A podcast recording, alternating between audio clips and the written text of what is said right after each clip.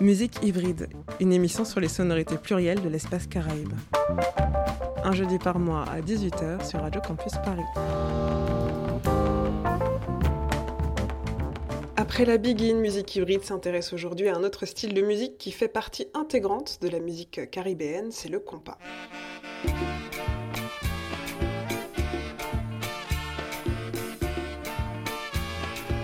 Alors le compas, c'est ce style de musique issu de la première république noire qu'est Haïti. Alors pour vous situer un petit peu Haïti, c'est ce pays dans les grandes Antilles, au sud de Cuba, et qui partage ses terres avec la République dominicaine.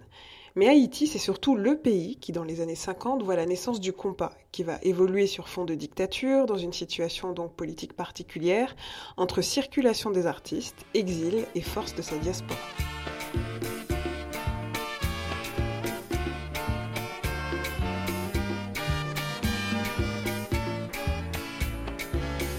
Cet épisode, c'est donc avec Franz Voltaire, historien, réalisateur et documentariste, que j'ai conversé. Il a notamment réalisé le documentaire Sotimerin Grivé dans Compas Direct en 2008, un documentaire qui retrace donc l'histoire de la musique haïtienne et il m'a précisé un petit peu le contexte qui a permis au compas de s'ériger et à l'origine de ce compas, un style de musique issu de la République dominicaine. C'est au cours des années 50 que va naître le compas, parce qu'à l'époque, avait prédominé en Haïti même la méringue, qu'on doit distinguer de la méringue dominicaine. Euh, cette méringue qui avait un peu, euh, je dirais, qui était à la fois une méringue, ce qu'on appelait à l'époque une méringue de salon, qui était dansée essentiellement dans les salons bourgeois euh, et des notables, parce qu'elle s'accompagnait du violon ou du piano. On a des compositeurs comme les Durozo, qui est une grande famille musicale, qui composaient ces méringues qu'on définissait depuis le milieu du 19e siècle comme un peu la danse nationale. Il y avait aussi ce qu'on appelait la méringue gay, qui était un peu plus accentuée que la méringue traditionnelle ou la méringue de salon. Et puis il y avait aussi euh, cette méringue carnavalesque, c'est-à-dire qui était la musique populaire, celle qu'on dansait dans la rue à l'époque du carnaval.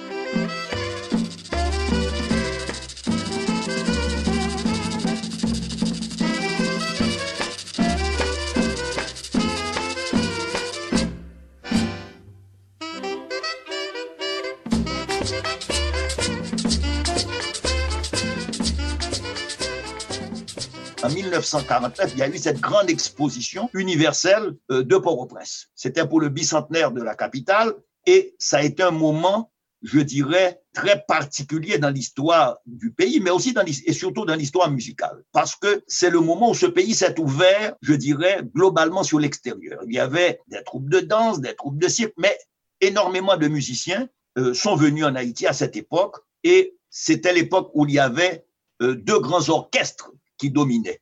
C'était le jazz des jeunes qui avait commencé comme un quintet. Et le jazz des jeunes était essentiellement un groupe avec un compositeur, Antalcidas Mura, qui transformait la musique traditionnelle en musique urbaine et en musique de danse. Toute une musique et son répertoire provenaient essentiellement de la musique sacrée, de la musique du vaudou qu'elle transformait. D'ailleurs, elle se définissait, et puis elle se définira face au compas plus tard, comme la musique essentiellement haïtienne. Et il y avait d'un autre côté un groupe qui avait eu beaucoup de répercussions internationales, qui s'était inspiré à la fois du jazz et de la musique cubaine de l'époque, c'était avec le maestro Isael Saye. C'était l'orchestre Saye. Donc ce moment exceptionnel a fait que dans le pays, il y a eu des traditions nouvelles, ouvertes sur l'extérieur. Évidemment, le jazz des jeunes s'opposait à l'époque à la musique de Saye, qui semblait être une musique influencée par le jazz et la musique cubaine.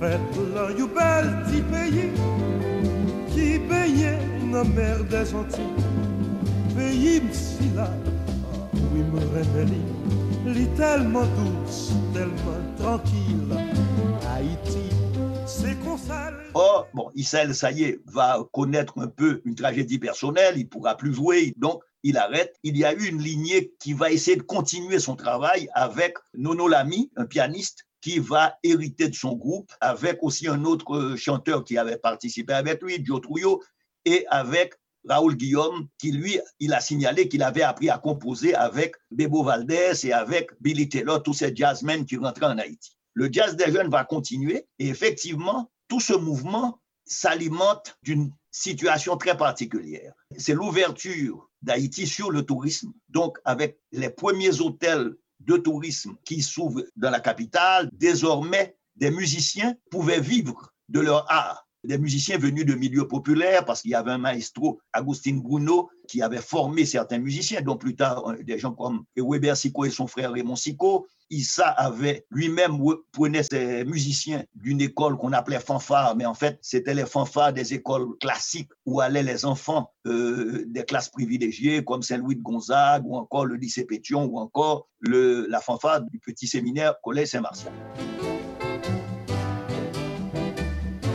C'est donc dans ce contexte qu'au milieu des années 50, le saxophoniste Nemours Jean-Baptiste forme son orchestre et joue ce que son guitariste Raymond Gaspard nomme le compas direct. Nemours Jean-Baptiste avait un orchestre qu'on appelait l'orchestre au calbas. Ça commence avec une méringue dominicaine qui va être adaptée en Haïti euh, qui s'appelle Machan Calbas, disait deux petits petits calbas. Mais en fait, euh, ce qu'on retrouvera euh, dans les paroles des méringues, il y a un jeu de mots qui font référence effectivement une forme de sexisme qui va traverser pendant toute l'histoire du compas. Parce qu'en fait, deux petits, petits calbas, ça fait référence au sein des femmes, ça fait et qu'on retrouvait dans une poésie érotique en Haïti, euh, qu'on trouvera aussi avec dans une chanson de Dodolphe Legros qui, qui, a repris les paroles avec les paroles de Émile Roumer, c'était la femme fouille, la femme qu'on doit déguster. Donc c'est la femme qui devient l'objet aussi de cette musique au moment où l'on rentre dans une autre euh, époque politique. C'est-à-dire la chanson pointe, la chanson avec des références politiques va un peu disparaître, sauf pour faire l'éloge plus tard du dictateur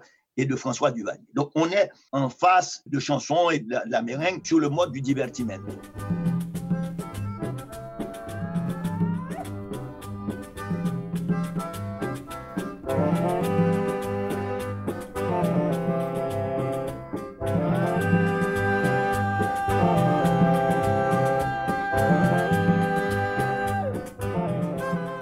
L'arrière-fond, c'est que à partir de 1958, donc pratiquement un an après la prise du pouvoir par Duvalier, euh, commence une sorte de politique de répression, de terreur, avec la création de milices privées. Euh, en fait, le petit peuple de Port-au-Prince affuble du terme de macoute, c'est cagoulard. On commence à une situation où le couvre-feu, la fermeture des bars, des nightclubs font que désormais puisque la musique, elle est, je dirais, essentielle. Elle est... Donc, deux groupes vont s'approprier l'espace musical. D'ailleurs, avec l'apparition du compas direct, euh, qui vient lui-même d'un mot espagnol, de compas à, à compas. Et donc, on avait cette opposition entre le jazz des jeunes, parce que l'orchestre ça c'est de jouer, et le compas en disant ancien jeune, nouveau jeune, et le compas se présente comme la chanson, la musique euh, d'une génération nouvelle, mais aussi une musique qui apparaît en confrontation avec tous les rythmes traditionnels.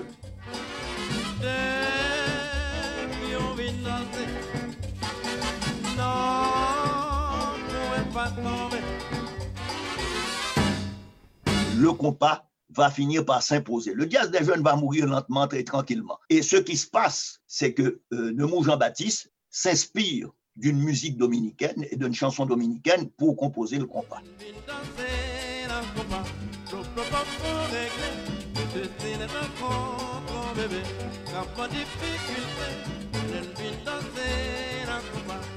Mais face à l'humour Jean-Baptiste, un ancien membre hein, de son orchestre du nom de Weber Sico va décider de créer son propre groupe de compas.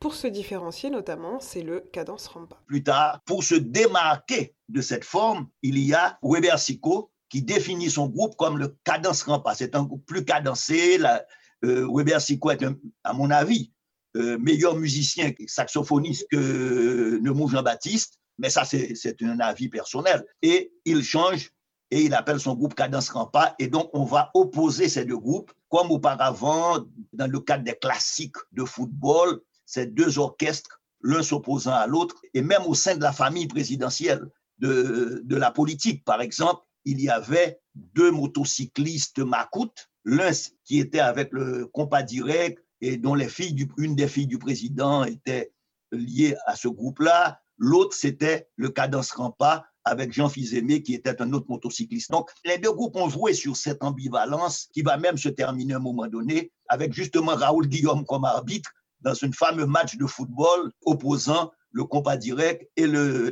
cadence rampa. Donc, on va ritualiser cette opposition telle qu'elle, comme elle existait auparavant entre le groupe d'Israël Saïe et le groupe de Jazz des Jeunes. Ce compas va s'imposer et on voit pratiquement disparaître peu à peu ou se marginalisant des groupes comme par exemple l'orchestre de Raoul Guillaume, même s'il arrive à en disquer. Mais ces groupes-là disparaissent au profit de ces deux groupes.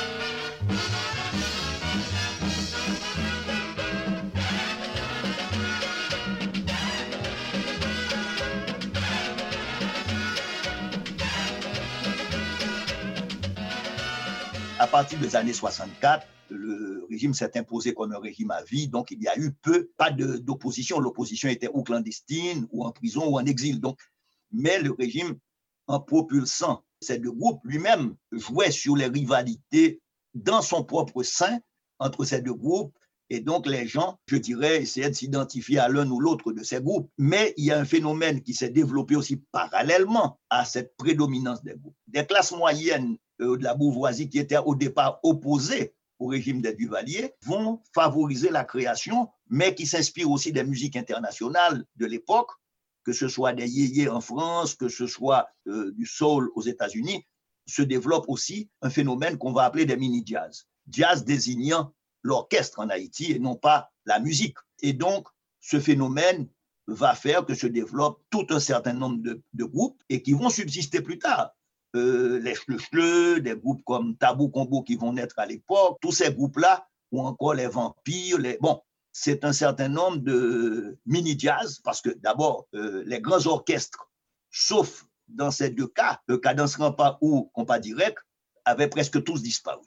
Donc, c'est des petits groupes qui réunissaient 5-6 musiciens qui pouvaient continuer à jouer. Ils ont commencé euh, à jouer dans les demeures de classe moyenne ou bourgeoise pour pouvoir euh, alimenter des balles, les gens ayant peur d'aller dans les, grands rassemblements. Euh, donc, c'est un autre phénomène, mais ce phénomène de compas direct et de cadence rampa, finalement, le terme compas va désigner une forme musicale qui va continuer et se diversifier dans le futur.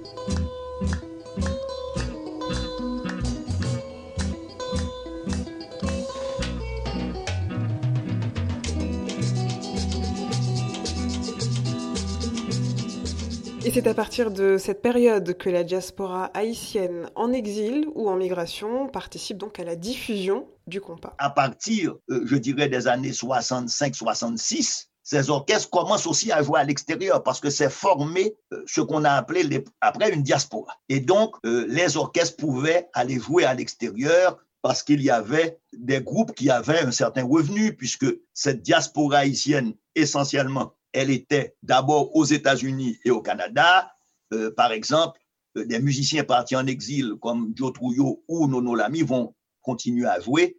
Euh, se forment des bars, par exemple à Montréal, où jouaient des musiciens haïtiens, se forment aussi à New York, essentiellement, et, enfin dans toute la région de l'État de, de New York, mais aussi euh, du New Jersey voisin, des nightclubs. Des fois, ça commençait par la location de local pour organiser ces balles, et après,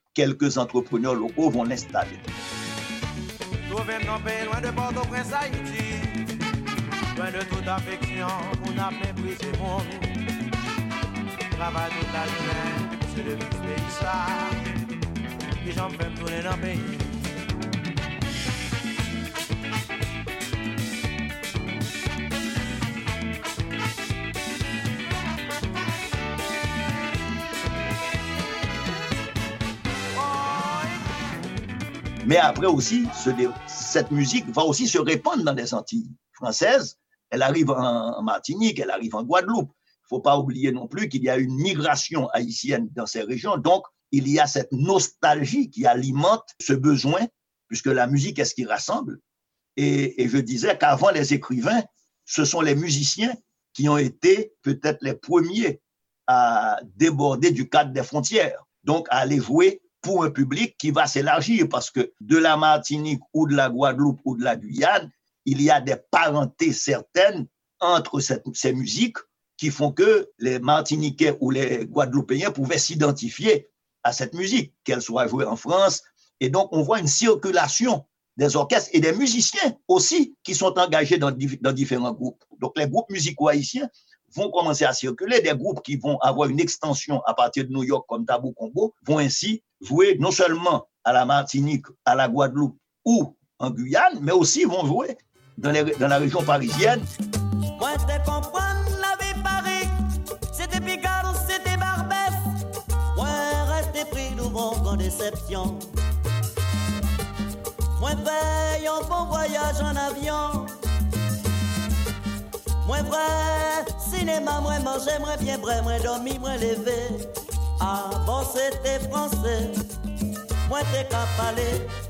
Mais les moi, arrivé à Paris. Le compas circule et se diffuse donc euh, jusqu'à aujourd'hui. On peut dire que ce style de musique, hein, qui marque le début donc de la professionnalisation des artistes haïtiens, fait partie intégrante du patrimoine musical de la population haïtienne, que ce soit en Haïti même ou en diaspora. Et aujourd'hui, s'il a évolué en compas digital avec des groupes plus récents comme Karimi, T-Vice ou Tikabzi, il est aussi important de dire que le compas des années 60-70 a marqué toute une génération et a été transmis ensuite à ses descendants. C'est le cas de la rappeuse Pearly qui se rappelle ses premiers souvenirs avec le compas. La musique compas pour moi, c'est une musique que j'écoute au quotidien pour me ressourcer, si j'ai besoin de voyager, de me retrouver au pays. Et la première fois que j'ai écouté du compas, c'était chez moi, en famille.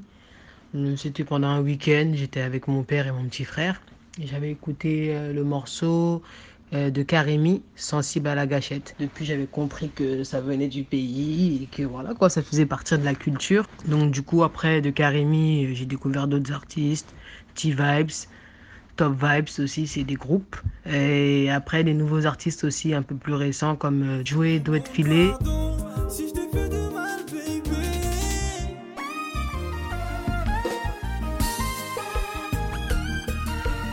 Et euh, Oswald. Je sais pas si vous connaissez. Sinon, après, je connais aussi euh, Tabo Combo. C'est cette nouvelle génération qui fait souvent, voire quasiment référence au compas, en la mêlant à d'autres styles de musique. Donc, avec Oswald qui le mêle souvent au zouk ou au RB. Euh, le duo Dizzygot qui le mêle, lui, à l'électro. Ou encore le DJ et producteur Michael Brun. Et même jusqu'à en inspirer d'autres artistes outre-Atlantique. Tenez, par exemple, le titre C'est comme ça de NASA en feat avec Kebla. Eh bien, moi, il me rappelle un petit peu le compas digital. Faut qu'on s'évade ma belle chétana. Nanani, nanana, souvent c'est comme ça. Souvent c'est comme ça. Ils veulent comprendre ma vie. Souvent c'est comme ça. Ils attendent ma mort. Souvent c'est comme ça. Veulent pas me voir réussir. Souvent c'est comme ça. Musique hybride sur le compas s'arrête ici. Un grand merci à Franz Voltaire de son éclairage et de son partage de connaissances sur le compas. Pour aller plus loin, vous pouvez vous rendre sur le site du Centre de documentation et d'information haïtienne, caribéenne et afro-canadienne, qui répertorie euh, beaucoup d'archives et de références sur la culture haïtienne. Merci également à l'artiste Pearly, dont le dernier projet potentiel est toujours disponible sur les plateformes de streaming. Bien sûr, je vous mettrai toutes les références sur la page web de cette émission. Musique hybride, un jeudi par mois à 18h sur Radio Campus Paris.